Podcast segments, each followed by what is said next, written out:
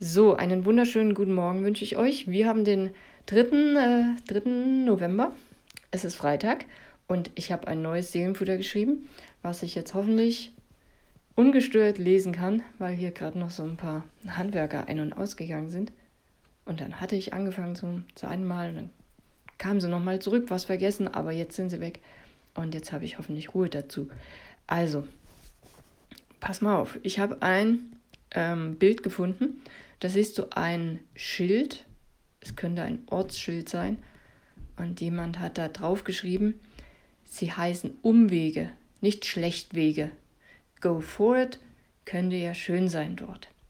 Ja, und das hat mich animiert, mir mal Gedanken zu machen über Umwege, Schlechtwege. Hm. Rausgekommen ist ein Seelenfutter. Ich finde, das ist ganz gut geworden und hoffe, du siehst das genauso. Ich lese es dir einfach mal vor. Kommt einer von euch da draußen eigentlich schnurstracks, wie geplant und gewünscht, durchs Leben? Wenn ja, bitte mal melden. Ich lese, ich lese, ich lerne gerne dazu, habe ich geschrieben. Bei mir und den meisten Menschen läuft es eher auf Umwege raus, sei es in Beziehungen, in beruflicher Hinsicht oder bei persönlichen Entwicklungen. Aber hey, diese Umwege, können sich als bereichernde Erfahrungen herausstellen, auch wenn es anfangs nicht so scheint. In der Bibel gibt es eine Menge Geschichten über Umwege, die letztendlich Gottes Plan offenbart haben. Nehmen wir mal Josef, den Sohn von Jakob, als Beispiel. Also die Geschichte von Jakob, die zieht sich über viele Kapitel.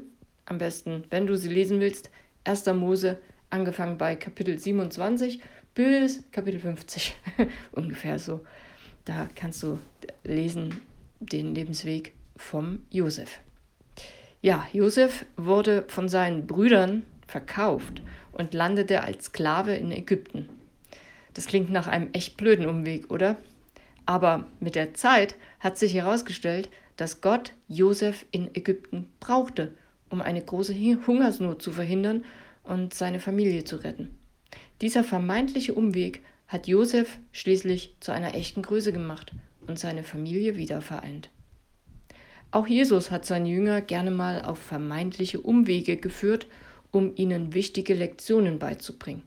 Denk mal an die Story, als er seine Jünger in ein Boot schickte und sie mitten auf dem See Genezareth in einen fiesen Sturm gerieten.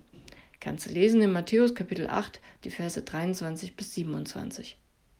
Es sah so aus, als ob sie kenterten aber dann kam Jesus und hat den Sturm gestoppt. Dabei hat er ihnen was über Glauben und Vertrauen beigebracht. Ja, Umwege können echt nerven, aber sie müssen nicht automatisch schlecht sein.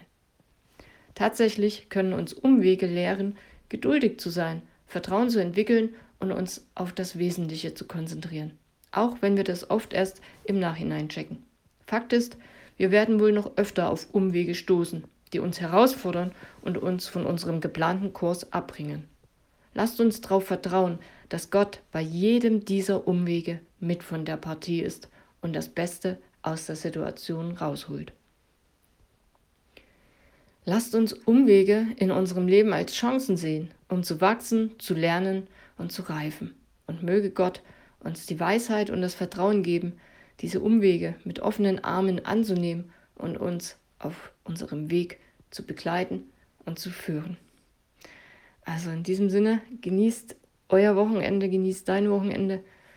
Und ja, beim, also mein Leben ist absolut chaotisch momentan. Ich, ich weiß gar nicht warum, aber kaum hat man eine Baustelle fertig, kommt die nächste, wollte ich gerade sagen, aber nein, es sind irgendwie ganz viele Baustellen gleichzeitig am Start. Das ist auch nicht schön, also ganz, ganz viele Umwege gleichzeitig. Ja, habe ich mir anders vorgestellt. Aber ist so. Ist einfach so. Ja, ich wünsche euch jetzt noch, oder dir, oder habe ich schon, ne? Ein schönes Wochenende gewünscht. Hm. Es ist Zeit des Freitages. Ich bin am Montag wieder da und dann, ja, gucken wir mal, was mir nächste Woche einfällt. Mach's gut, bis dahin, bye bye.